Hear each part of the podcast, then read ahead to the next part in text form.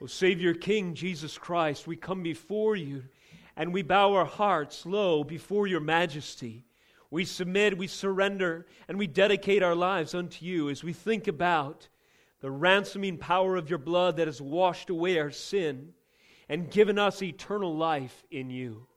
We thank you that you rule and reign as King of kings and Lord of lords. From the prophecies of Genesis 49, that the scepter shall not depart from Judah, to it reiterated in Psalm 60 Ephraim is my helmet and Judah is my scepter. We heard in Psalm 132 to the book of Revelation, where the rod of iron is in your hand to destroy your enemies. You rule and reign and have received your kingdom according to Daniel 7, ascending before the Ancient of Days and receiving that which is your inheritance complete power, total sovereignty over all that was and is and is to come. We extol you, we magnify you, and we glorify you this day. We pray, Lord, as the Spirit moves in this service, that our worship would be acceptable incense before your throne. We pray as we open up your scriptures, infallible, immutable, and preserved forever in your holy word, we pray that they would be written on the tables of our hearts. We pray that you would quicken our feeble minds, Open our spiritual eyes, unstop our ears, and let us be quickened with tongues to speak and to declare the gospel of Jesus Christ that has saved us to a yet lost world. We pray that you would accomplish these things by your Spirit's use of this service today, all for your glory, all for your great name, and for the advancement of your kingdom. In the holy name of Jesus we pray. Amen. Amen. Praise the Lord. This morning, I would invite you to turn in your scriptures to Matthew chapter 25. Matthew 25 will be our primary text today. The title of today's message is Meeting the Bridegroom. And our verses will be 1 through 12, which deal with the parable of the ten virgins. In a moment, I'll ask you to stand for the reading of the Word of God. We've mentioned that in Matthew's gospel, it is structured around five great discourses. There are five sermons, if you will, that Jesus himself has spoken through the course of Matthew's gospel. And here we find ourselves in the center of the final, the fifth discourse, before he endures his passion and goes to the cross in chapters 26 and following. So, with your Bible open to Matthew 25, let us read this parable together, verses 1 through 12. Stand with me if you would. Out of reverence for the scriptures. In Matthew 25 1, we read, Then the kingdom of heaven will be like ten virgins who took their lamps and went to meet the bridegroom. Five of them were foolish, and five were wise. For when the foolish took their lamps, they took no oil with them, but the wise took flasks of oil with their lamps. As the bridegroom was delayed, they all became drowsy and slept. But at midnight there was a cry Here is the bridegroom! Come out to meet him! Then all those virgins rose and trimmed their lamps. And the foolish said to the wise, Give us some of your oil, for our lamps are going out. But the wise answered, saying, Since there will not be enough for us and for you, go rather to the dealers and buy for yourselves. And while they were going to buy, the bridegroom came, and those who were ready went in with him to the marriage feast, and the door was shut. Afterward, the other virgins came also, saying, Lord, Lord, open to us. Verse 12 But he answered, Truly I say to you, I do not know you. Watch therefore, for you for you know neither the day nor the hour. This is the word of the Lord. You may be seated. If we could get those lights turned up back there when you get a chance. This morning, as we open the scriptures, we find in Matthew 25 a parable. We are not unfamiliar with this form of teaching because Matthew has many parables throughout the course of his gospel. One thing that we have learned in prior messages from chapter 13, verses 10 through 17 especially, is there is a record in the words of Jesus to answer the question, Why do you speak in parables? The reason that Christ spoke in parables was several fold.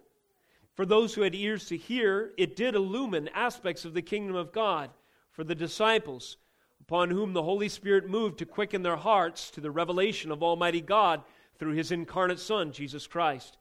But there was another aspect to parables that was true as well. And this aspect was that the parable itself was a sort of encryption. It blinded, actually, or made more confusing to the unbeliever those without ears to hear the truth of God proclaimed. In this way, we find that the prophecy or the parable went forward in fulfillment of Isaiah's prophecy, which said, and Jesus himself quotes, You will indeed hear, but never understand. And later, For this people's heart has grown dull, and with their ears they can barely hear, and their eyes for this or and their eyes they have closed. This should be amazing to us as we think about it, and it should be heartening to us if we ourselves have been privileged to understand something of the scriptures and especially the parables. Usually today you hear ministers taking on the burden of making God's word accessible and simple. He will add illustrations and he will try to come up with clever ways and stories and anecdotes to make the complex understandable. But in a very real sense, in the sovereignty of God, part of the ministry of Jesus was to make that which would otherwise be known something that was yet foreign to the ears and eyes of those who would not repent, had no ears to hear, had no eyes to see. This is to say the following There is a miracle of hearing that takes place when the gospel is understood in your ears today. If the scriptures do not bounce off your consciousness like I have no idea what that means, then the Holy Spirit is alive and well in your soul, illuminating by the power of his might the truths of the scriptures to you. Now, today we have a parable, and it is indeed hard for us to understand until the Spirit opens our eyes. He does so through his means of the scriptures, opened with the context revealing how and where these pieces fit together. We read, of course, then in the context that these parables serve both to illumine for those two eyes to see and to veil as a judgment on the spiritually uh, and the spiritually dull of hearing. And in light of this hermeneutical note, that is the purpose of parables, Matthew 25, 1 through 12, the parable of the virgins, is doubly ironic, if you will. It is a parable about dullness, it is a parable about drowsiness, it is a parable about those who are hard of hearing. And so, for the spiritually obtuse, it will both describe them and sedate them. However, listen, for those with ears to hear, and may the Lord grant us ears to hear this morning. Matthew 25, 1 through 12, the parable of the virgins is a signal warning against spiritual laziness and apathy. It is the first of two waiting parables in Matthew's fifth discourse, and it calls the attention of all with ears to hear, all who genuinely await for the bridegroom Christ to tend to their lives, tend to their lives just like they would tend to a lamp that needs a refilling of oil and a trimming of the wick. So, with that introduction, I pray the Spirit gives us eyes to see the beauty of His Word unveiled as we consider this parable in three major headings, three major points. Our heading today is Parable of the Ten Virgins, examined in first its discourse context. The context, that is, of Matthew 25 and surrounding, and this teaching block of Jesus' ministry. Secondly, let us consider the parable of the ten virgins and examine it in its Matthew context in the book of Matthew. There are other things that Jesus has spoken that will shed light on its meaning as we retread some of our steps that led up to this moment in his ministry. And number three, the parable of the ten virgins can be examined in its canonical context. We'll touch on a couple points from greater scripture that allow us to see how prophetic imagery is used to draw to our attention truths about what Jesus has revealed here, using imagery like the calling forth of these uh, of the uh, master or the bridegroom upon his arrival and the fact that they have lamps to trim and keep, and that there is a wedding in the first place. So let us consider under point one discourse context. The parable of the ten virgins examined in its immediate context.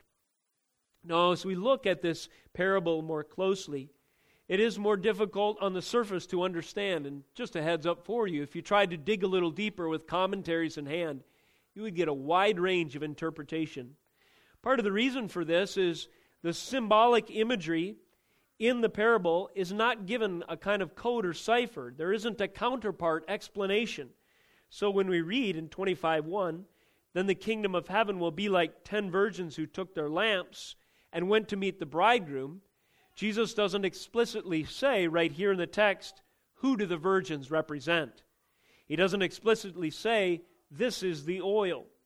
He doesn't give us a one for one uh, code to figure out why five are faithful, wise, and, and five are foolish. But I submit to you that this is just a cue, a cue for us to read a little bit more broadly beyond the text and see if its context can't fill in some of these questions. This parable is challenging for us, but the Spirit Himself can lead and guide us into its understanding if we diligently search the Scriptures. So, this morning's message will be an attempt to do so. First of all, in discourse context, let us consider three ideas virgins, oil, and drowsiness. Again, the kingdom of heaven will be like ten virgins, so that's the subject, the main uh, focus of the parable is on these virgins who have a particular task.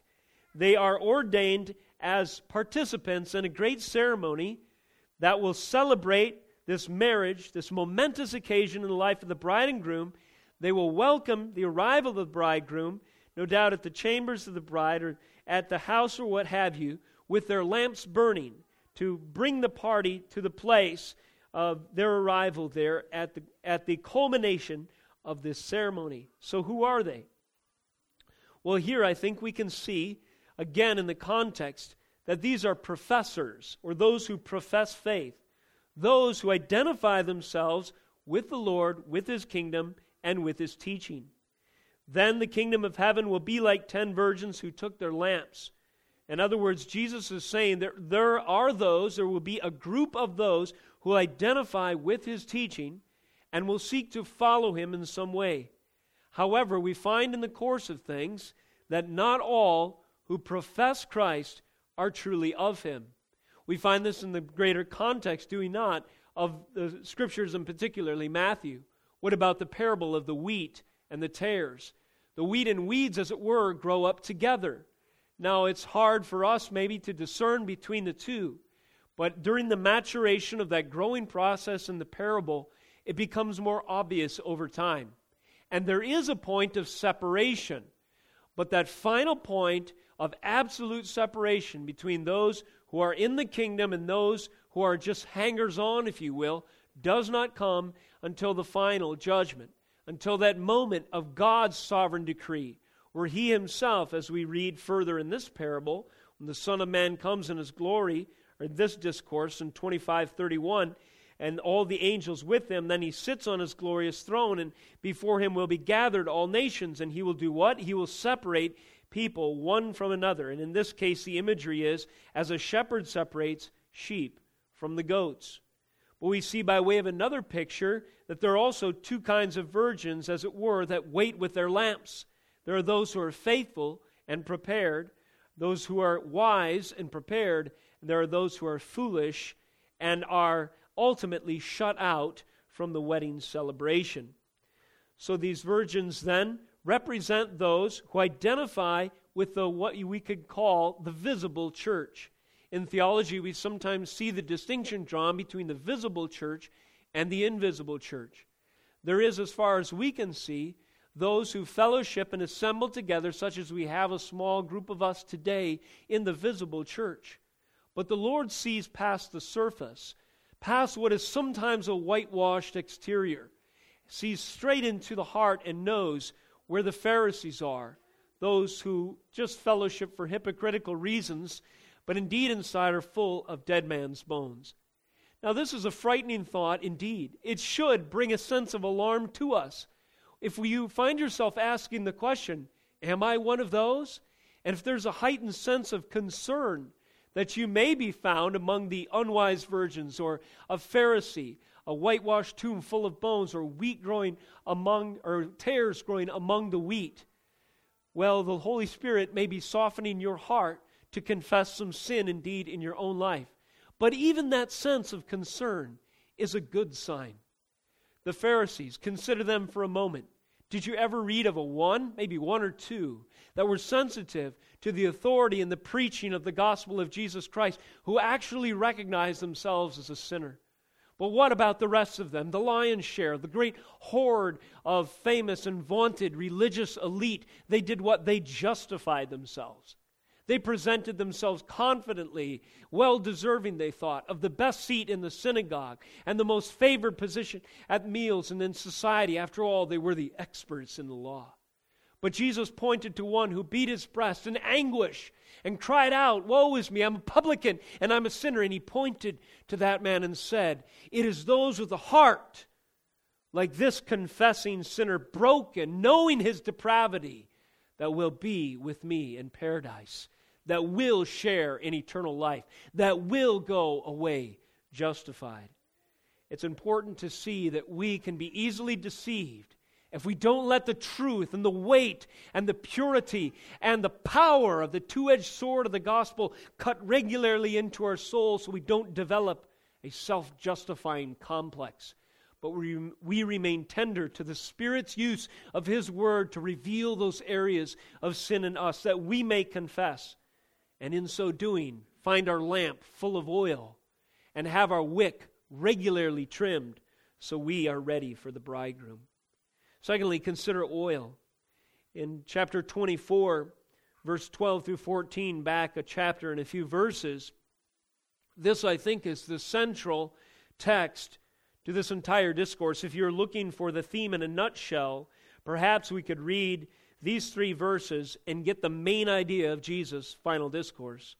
And because lawlessness will be increased, verse 12, the love of many will grow cold, but the one who endures to the end will be saved. And this gospel of the kingdom will be proclaimed throughout the whole world as a testimony to all nations, and then the end will come. This is the main thrust of Jesus' teaching. He's prophesying a day and age that is emblematic, I believe, of our time. We could ask the question do we indeed live in a day of lawlessness? That's, yes, that is the case. What is a day, an age of lawlessness? What aspects would it be characterized by? Throwing off the chains of the old Christian order and morality, questioning the status quo of legitimate, scripture affirmed ethics, and welcoming in a brave new world of progressive, you know, progress by humanistic means. This is the kind of environment that is extremely dangerous. And if we are to uh, hang out in this spirit of the age, let it rub off on us and affect us and influence us to too much of a degree, what we will find is the love in our heart our affection for Christ, our dependence on Him, our knowledge of the Scriptures and true knowledge of ourselves, our, identi- our identity with our Messiah growing stagnant, lethargic, and cold. So, this is the context then of the age. But we have this idea of love, affections, a closeness, a dependency, a relational connection to that which we cannot live without. I submit to you that is the oil the love of the Lord and His love for us, and our recognizing our utter dependence on the love of Christ, who loved us so much to die for our sins.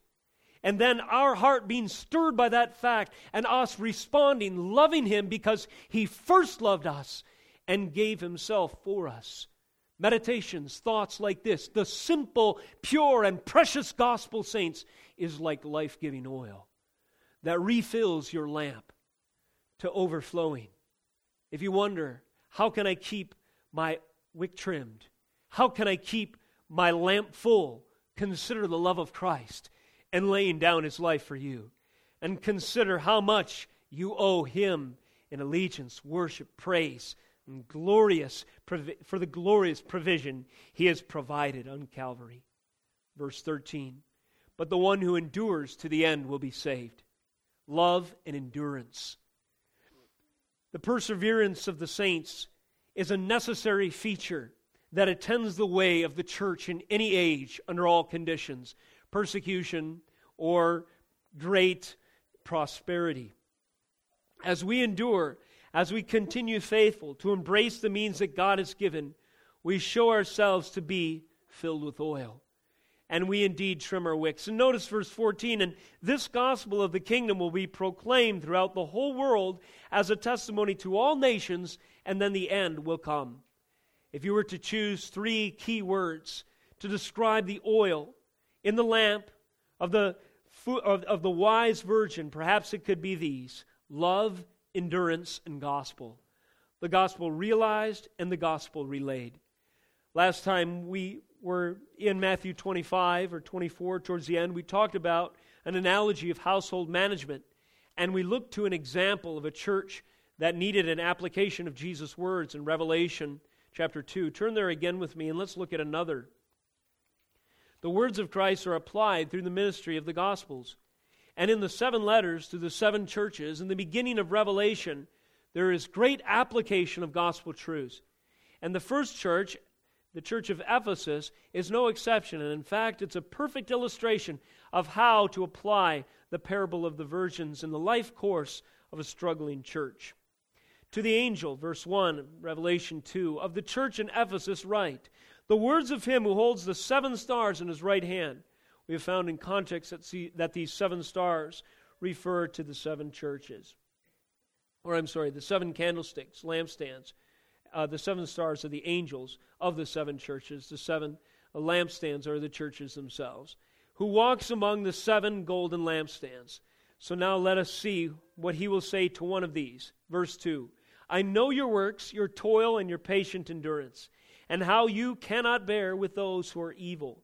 But I have tested those who call themselves apostles and are not, and found them to be false. I know you are enduring patiently and bearing up for my name's sake, and you have not grown weary. But I have this against you that you have abandoned the love you had at first. Remember, therefore, from where you have fallen. Repent and do the works you did at first. If not, I will come to you and remove your lampstand from its place unless you repent. Yet this you have, you hate the work of the Nicolaitans, which I also hate. He who has an ear, notice that language, let him hear what the Spirit says to the churches. The same words that Jesus used for those who needed to hear the parables, but could not do so unless God gave sovereign ability. Let him hear what the Spirit says to the churches, he who has an ear. He closes, To the one who conquers, I will grant to eat of the tree of life, which is in the paradise of God. Notice this. The church in Ephesus was called to return to a prior condition from which they had drifted. What was that prior condition? It was the love and faithfulness, that connection, that heartfelt affection for their Messiah, that first love, if you will, that fresh and abiding understanding of their sins covered in His blood. This is what the church needed to hear. They needed the oil of their lamp filled up with a return to that which they had begun to lose as they had grown drowsy and weary and fallen asleep in some ways at the switch. Also, we see that the threat here is the consequences will be if they do not repent and their lampstand will be removed. Does this not remind us of the imagery in our text today? Those who are holding lamps no longer illuminate the arrival of the bridegroom if they are not fixed or if they are not filled and if they're not equipped with wick and oil. In the same way, the lampstand would be removed from Ephesus if, if they did not fill themselves with the oil of love, as we've stated, endurance, and ultimately the gospel. Third and finally, under virgins, oil, and drowsiness. What is drowsiness? Well, we've already covered it in so many words. It's merely the opposite of those three. Without the love of Christ abiding in our hearts, a close attachment and connection to Him, a vibrant and rejuvenating sense of our dependence on Christ and the gospel, without an endurance in the faith, and without a real love for the real truth, we begin to grow drowsy, susceptible to temptation we begin to fall asleep and we are less alert, spiritually speaking, more susceptible to the enemy of our souls. How can we avoid this? Well, we can fast from the things of this world, from the trappings that would otherwise distract, but we must break our fast from the means of grace that would fill us. God, in His grace, has given us things to do, things to pay attention to, so that we do not grow dry and weary in well doing. Fellowshipping with the believers this morning is something like a refilling opportunity where we can, as we lift our courses of praise to the Lord, as we submit ourselves to the preached word of Christ, as we set our affections and meditations upon His work on Calvary, we can have the level of oil in our lamp increase a few notches. This is necessary for us, especially in this inter-Advent, in this interim time. We need that refilling. We need the means of God's grace.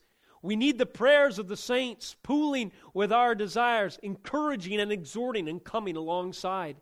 We need the strong in one area to come alongside us where we may be weak, according to Romans 15:1, fulfilling their obligation to bear with us in an area where we're crying out for answers, hope, and growth.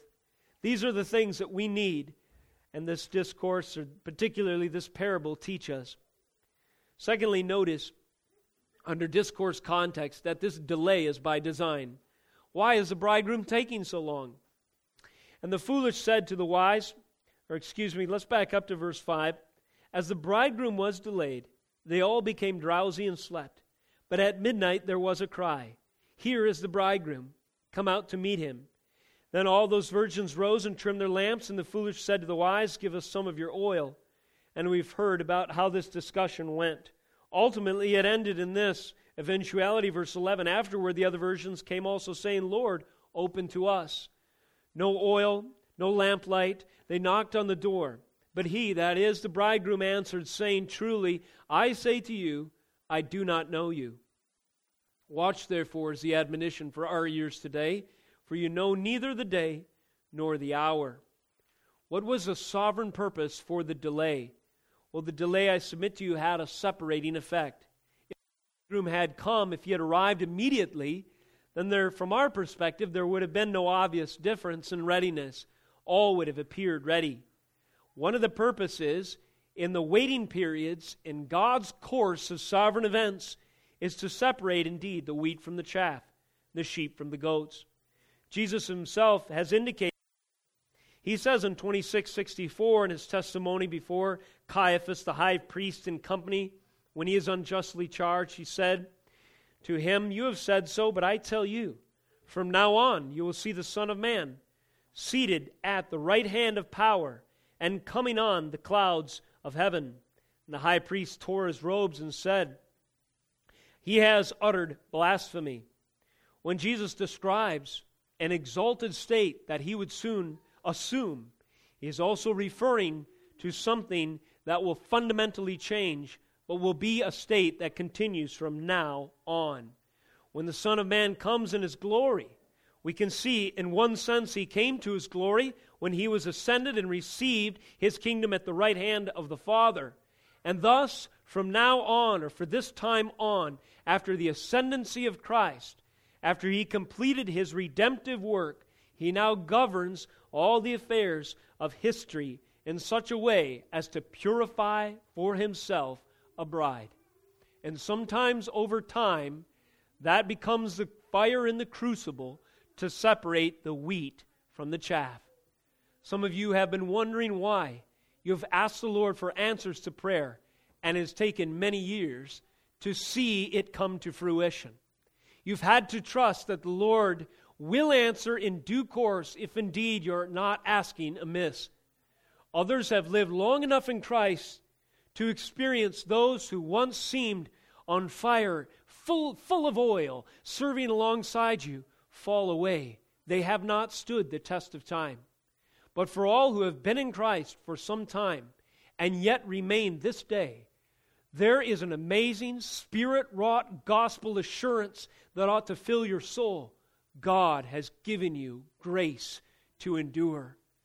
Yes, it is sorrowful. It breaks our heart, and we yearn for the backslider to return, to repent, like the call to the Ephesian church. And we preach to them, we pray for them that they would come back to their first love. But if you yet remain in Christ, though you have gone through famine, trial of any type, sword, metaphorically speaking, testing, animosity, and persecution, maybe scourging and scoffing in so many words from family members, co workers, friends, the like, you can see the power of God at work in you to preserve you until that final day. And that, brothers and sisters, is by design. Finally, there is a cry. God's grace comes even to the drowsy yet prepared. And so we see that we need to hear the alarm bells, even if we are, so to speak, in a we're regenerate, we're in a good state in some sense, we can still grow weary and drowsy. In verse 5 it says, As the bridegroom was delayed, they all became drowsy and slept. But at midnight there was a cry Here is the bridegroom, come out to meet him. Oh, the grace of that cry, that alarm that comes through our sedated state, that wakes us up from the stupor of our lethargy and calls us to faith and obedience and good works if we are in Christ. Uh, if people are delirious or oblivious to the kingdom of God in its ordinary form, they will be stunned and unprepared for its bold intrusion. In other words, someone might say to you, you know, you're sharing with them the gospel, and they might say, you know, if the Lord revealed himself in spectacular ways to me, you know, maybe I could be convinced. This is usually not, however, how a heart is changed. The Lord comes to you not on your terms, but on His. And when we surrender to the gospel of Jesus Christ, it is in our brokenness, not standing as judge over God, but submitting to Him as the judge over us. We are called to humble ourselves, deny ourselves, take up our cross, and follow Him. There are many who think, well, when the time comes, when the pressure's on, if the Lord revealed himself in spectacular ways, you know, then maybe I'll be convinced. But until then, I'll reserve the right to be skeptical. I won't put all my energy and effort into this Christian thing. After all, what has it done for this person or that one, or for me, for that matter? Well, for those who are in this state, it is, wor- it is the most worrisome of all. That is the hard hearted stupor that cannot hear the truth that God comes to us in the simple, foolish preaching of the gospel, foolish by man's terms, but to God it is wisdom.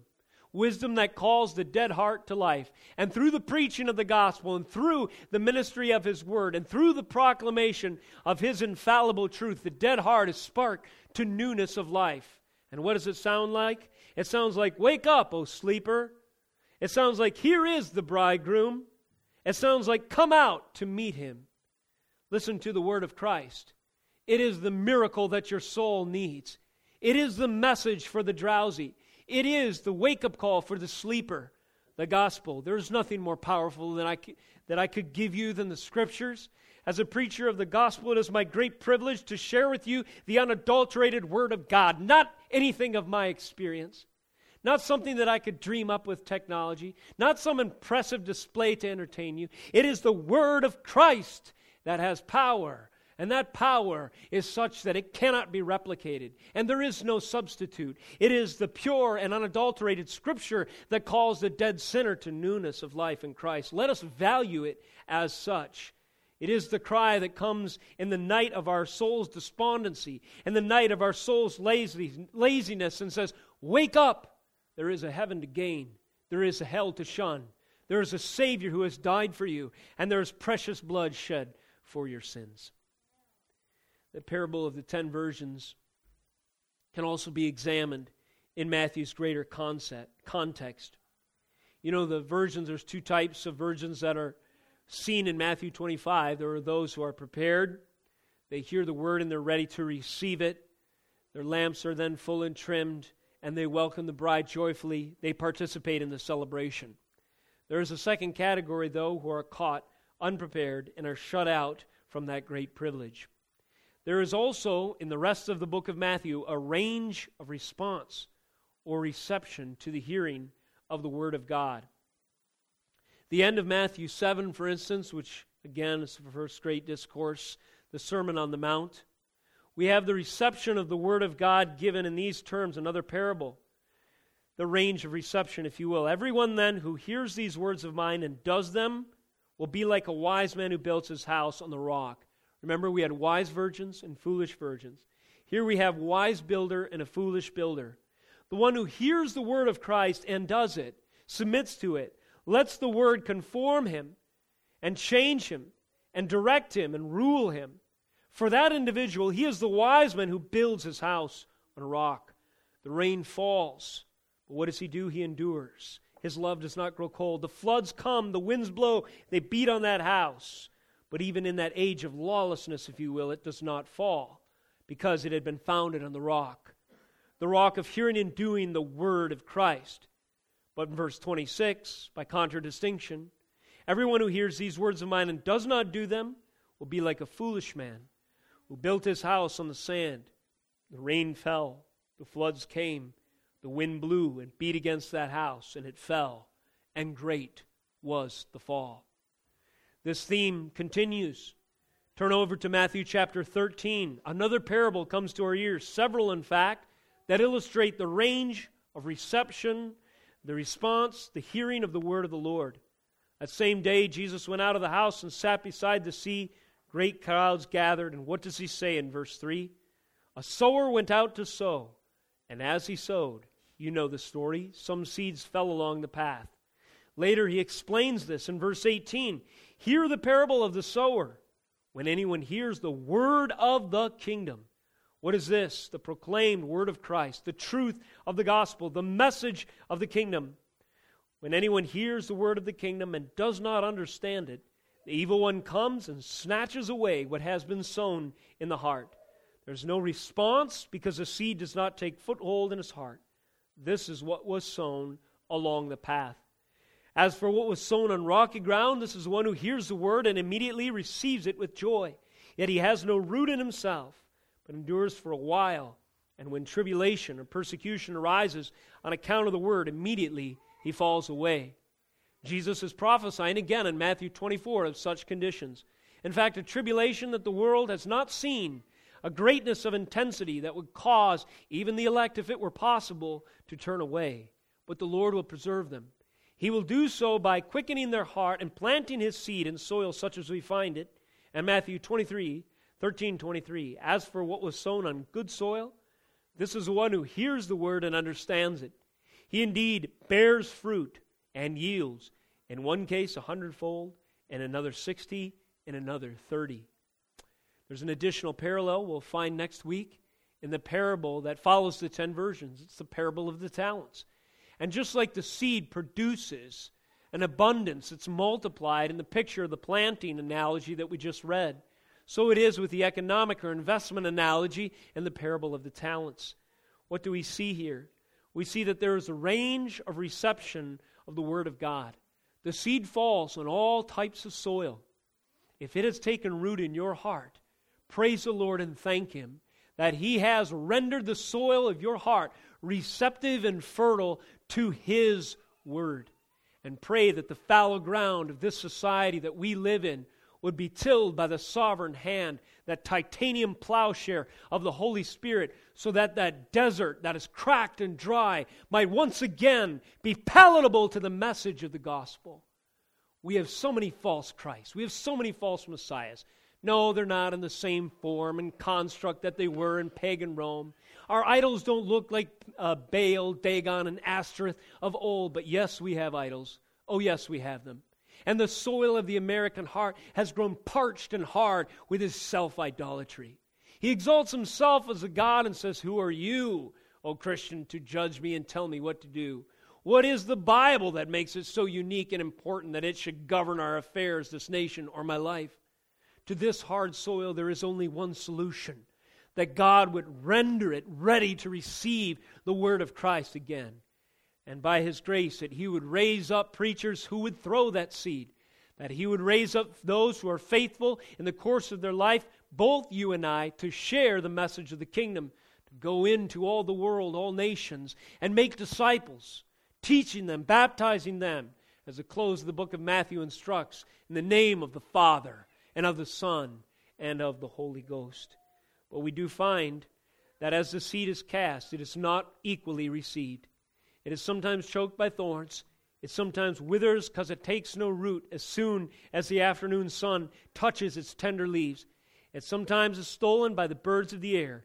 But by God's grace, there are those moments where it takes root and produces, for His great name and glory, a harvest 30, 60, and a hundredfold. We also see a parallel in Matthew 7 to our text today. You might have noticed it. In Matthew 25, at the end of the parable of the virgins, what do they say as they bang on the door seeking entry and are turned away? It says afterward, the virgins, verse 11, the other virgins came also saying, Lord, Lord, open to us. But he answered, Truly I say to you, I do not know you. Watch therefore, for you know neither the day nor the hour. This should ring a bell. In Matthew 7, we find virtually the same misunderstanding and disconnect between those who cry in superficial allegiance, Lord, Lord, and their rejection from the Father. Verse 21 of Matthew 7. Not everyone who says to me, Lord, Lord, will enter the kingdom of heaven but the one who does the will of my Father who is in heaven. On that day, many will say to me, Lord, Lord, did we not prophesy in your name? Did we not cast out demons in your name? And do mighty works in your name? And then I will declare to them, I never knew you. Depart from me, you workers of lawlessness. You see, it's a parallel text. Those who cry, Lord, Lord, and then the confession, I never knew you. Why the disconnect? What was in the heads of the five foolish virgins and what was in the mind of these faux miracle workers was a concept of God and His rule over them and their relationship to Him that was not in accord with the truth. They did not understand Him on His own terms. I listened to a debate the other day between a Christian apologist and an atheist. And it was a congenial exchange, and I don't know who I was more upset at the atheist, the God hater, the blatant open rebel, or the Christian who did such a poor job just tiptoeing around the hardcore truth of the gospel. The man was never called to repentance. All his objections were taken for way, way too much credit. And as I listened to him, I heard his voice declaring that he would he could see himself becoming a Christian, but if he did, he wouldn't be a Christian like you, fundamentalist here, or, you know, biblical inerrantists over there. I'd be much more liberal than that. He said, I could care less about the molecules of Jesus' body, whether they were reconstituted at the resurrection, but I can see real value and moral merit in a sort of goodness and virtue and compassion that Christianity gives you for loving your neighbor in humanitarian causes. What was he doing in this? Well, What if he converted on these terms to so called Christianity? I submit to you, he would one day find himself with no oil, and one day find himself banging on the door of glory, as it were, crying, Lord, Lord, did I not do compassionate things in your name? And what will Christ say? Depart from me, I never knew you. There is no other Christ than the Christ of Scripture. I've said it before. Too often we make Christ out, or Christ is nothing more in the figment of the average person's imagination than a mascot for his own worldview. Christ will not be redefined or changed or malleable to culture or the things that we value. Christ will be bowed to, served, and exalted as Lord, Messiah, Savior of the universe, King of kings, and Lord of lords. Nothing less will do. There is no alternate Savior. There is no other way. He, as the way, the truth, and the life, has revealed himself on his terms in Scripture. If we have a problem with them, we must repent, not change our concept of Christ. Because there are many who will say, Lord, Lord, but in their minds they have way different view of who Christ is than he has revealed himself to be. This isn't the first time that Christ says as much. He says it here. He says it in Matthew 25. He says it in Matthew 8. Listen, verse 11 and 12. I tell you, many will come from the east and west, recline at table with Abraham, Isaac, and Jacob in the kingdom of heaven. Notice 12. While the sons of the kingdom will be thrown out into the outer darkness in the place, in that place there will be weeping and gnashing of teeth. So, what has happened here? Well, those who were the ethnic heirs to the culture, the Hebrew culture, many of those, quote, sons of the kingdom will be thrown into outer darkness. Why? Because they didn't submit and follow and repent and serve Christ. But there are others. The least of these, the paralytic, the paralytics, the epileptics, the, those who wandered the regions of Decapolis, the downtrodden, the outcast, the Gentile, the publican, the sinner, the prostitute. Many will come from east and west and recline at table with Abraham, Isaac, and Jacob. The God of Abraham, Isaac, and Jacob becomes the God of the lowly of humanity when they trust in Him alone as their salvation. I encourage you, identify with them. They are the ones who understand Him as truly Lord. And when they say, Lord, Lord, it's worship, not blasphemy. There is also, in the context of Matthew's gospel, a sort of recapitulation of parables. We won't dig into this very deeply, but in Matthew 21 and 22, we find similarities to our text today. In Matthew 21, you'll find a couple of parables that Jesus gives. The first is the tenants, and then into 22 is a wedding feast. Here another parable, verse 33. There was a master of a house who planted a vineyard and put a fence around it and dug a wine press in it and built a tower and leased it to tenants. So, what do we find here? We find an analogy between those who are called to steward a home being unfaithful in doing so, and upon the return of the landlord, he will put those wretches to miserable death. Will lent out, let out the vineyard to other tenants. The stone that the builders rejected has become the chief cornerstone. For I tell you, the kingdom of God, in verse 43, will be taken away from you and given to a people producing its fruits. Well, this is virtually echoed in the structure of Matthew 24 and 25. You remember. Who then is a faithful and wise servant? Matthew 24, 45 whom his master has set over his household to give them their food at the proper time. But again, if they turn out to be miscreants, abusing their privilege, not taking care of the home, and terrorizing the servants under them, then they will be destroyed upon his return. He will cut them in pieces, it says, verse 51, put them with the hypocrites. In that place there will be weeping and gnashing of teeth. But then, the parable in Matthew 21 is followed by the parable of the wedding feast, very similar to our text today. And so, a deeper understanding of Matthew 25, the parable of the ten virgins, is gleaned by paying close attention to Matthew 22, 1 through 14. We won't do it today, but I'll commend it to you for further study. You'll find there, though, that there are two different kind of attendees. We see this towards the end of verse 11. But when the king came in to look at the guests, he saw there a man who had no wedding garment. And he said to him, Friend, how did you get in here without a wedding garment? He was speechless. Then the king said to the attendants, Bind him hand and foot, and cast him into, again, the outer darkness. In that place there will be weeping and gnashing of teeth, for many are called, but few are chosen. There is a sort of recapitulation, that is, a repeat of principle, phases, and stages, and even the way that Jesus delivers his message. These two parables, as they appear back to back in Matthew 21 and 22, are echoed in Matthew 24 and 25 as we have it today in our parable that relates the kingdom of God to a wedding type celebration. Finally, this morning, there is a canonical context, and I'll just touch, in the interest of time, on one text this morning. Turn over with me, and finally, to Revelation chapter 18 and 19. In the book of Revelation, it is often pointed out to us by scholars that though it is not quoted verbatim, or the, the uh, rest of Scripture, Old Testament specifically, is not quoted verbatim in Revelation very often, there are more indirect allusions, echoes, and repeated themes and concepts of the Old Testament in the book of Revelation per, uh, you know, per word or per capita, if you will, than any other book in the Bible. Thus, in the book of Revelation, you often find the loose ends, or what has appeared to us to be loose ends, of redemptive revelation neatly tied up, sewn up, and beautifully presented. One of these we find in Revelation 18, verses 21 through 24. First, there is the language of judgment. Then a mighty angel took stone, like a great millstone, and threw it into the sea, saying, So will Babylon, the great city, be thrown down with, the viol- with violence, and will be found no more the sound of harpists and musicians of flute players and trumpeters will be heard in you no more. and a craftsman of any craft will be found in you no more.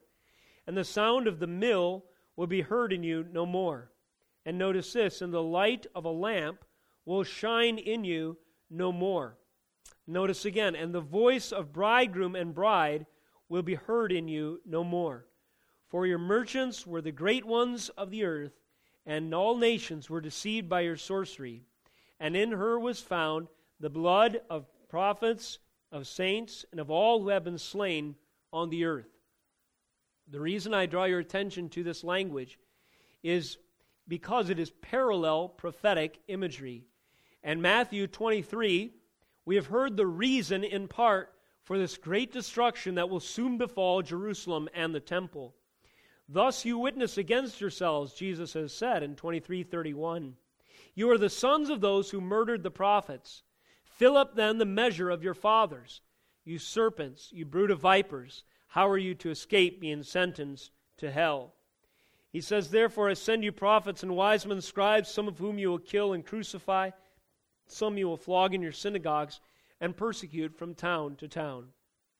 In you, it said again, Revelation 18 24, in her was found, that is Babylon, which is typological of a society that rejects Christ and persecutes his messengers. In her was found the blood of the prophets and of saints, and of all who have been slain on the earth. These conditions are ripe for judgment, and also the nature of the judgment is listed. That which was health, wealth, security, hope, joy, and just great living conditions, that that economy and the commerce and the interchange of relationships within the society enjoyed will come to a screeching halt. This happened when Jerusalem was destroyed.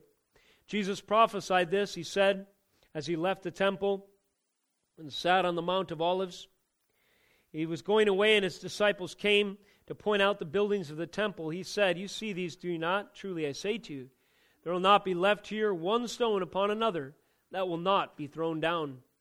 Later he says that you can tell where the carnage and judgment has taken place. Lightning comes from the east, shines as far as the west. So will the coming of the Son of Man be. Wherever the corpse is, there the vultures will gather. He mentions before our text, a few verses prior, that two women will be grinding at the mill. One will be taken and one left. Therefore, stay awake, for you do not know on what day the Lord is coming. So you see that commerce is halted. Those who are at the mill are interrupted. The lamps of the foolish virgins go out. They do not receive entry. The city is destroyed, and all of the accoutrements that accompany it, all of its commerce. The temple, the place, the unified meeting place, the center of society, is obliterated. These are the conditions that happen under the judgment of God. Where is the hope in this bleak picture? Where can we find refuge if we find ourselves under such deserving conditions? Well, thankfully, that is also in the text. We found it this morning in Matthew 25, 1 through 12, where we receive the promise that if our wicks are trimmed and our lamps are filled with oil, we will one day be found welcoming the bridegroom to be reunited with his bride. The picture of this goes on in Revelation, and we read it in 19, verses 6 through 9. Then I heard what seemed to be the voice of a great multitude, like the roar of many waters, and like the sound of mighty peals of thunder, crying out, Hallelujah! For the Lord God, the Almighty, reigns. Let us rejoice and exult and give him glory. For the marriage of the Lamb has come and his bride has made herself ready. It was granted her to clothe herself with fine linen, bright and pure. For the fine linen is the righteous deeds of the saints. And the angel said to me, Write this Blessed are those who are invited to the marriage supper of the Lamb. It all comes together, does it not? There are different attendees initially at the feast. There are those who don't have the righteous robes, and because they have no wedding garment, they are thrown out. There are those who do not have a lamp full of oil, and to, to them it will be heard, Depart from me, I never knew you. But there are those who will join Christ, our bridegroom lamb, at the marriage supper feast one day, who have been washed clean from our sin, clothed in his righteousness, who will stand holy, bright, and pure before him, partaking in unbroken communion for all eternity. Yes, there is hardship between now and then. Yes, we do live under circumstances that could stultify us, cause us to go to sleep. Yes, it is dangerous right now. But hang on to the shield of faith, helmet of salvation, sword of the Spirit. Keep your feet shod with the gospel of peace. Let your midsection be girded with the belt of truth. Raise the shield of faith against the fiery darts of the wicked one. And in a short while, as you stand, you'll be greeted by the bridegroom with your lamp full of oil, welcoming in the King of Kings into that great marriage supper of the Lamb. And as you look into the distance, you'll see a myriad that cannot be counted, whose voices join like a glorious waterfall, shining in the bright blood washed robes of Jesus Christ's righteousness. Every brother and sister who has gone before and even now cheers us on from the stadium of glory. Let us close in prayer. O oh, Heavenly Father, we thank you for the great and precious promises that we find in your Scripture. We thank you that you've given us means to endure when days are dark. We pray that you would call our attention to grab onto them, Lord, and to use the things that you have given, the graces that you employ to keep us from growing dull of hearing, hard of heart, and drowsy of spirit. I pray, Lord, that the preaching of your word would awaken each and every one of us to the gospel reality of your truth. If there are any who need to return to their first love this morning, may they repent of their wandering and come home to Christ. If there are any who fellowship here today, and indeed they do not share the communion, because as yet they are not regenerate, they are not born again, I pray that they would hear the message of the cross, repent of their sins, place faith in Christ as their sin bearing Messiah, and try on for the first time his perfect robes of righteousness.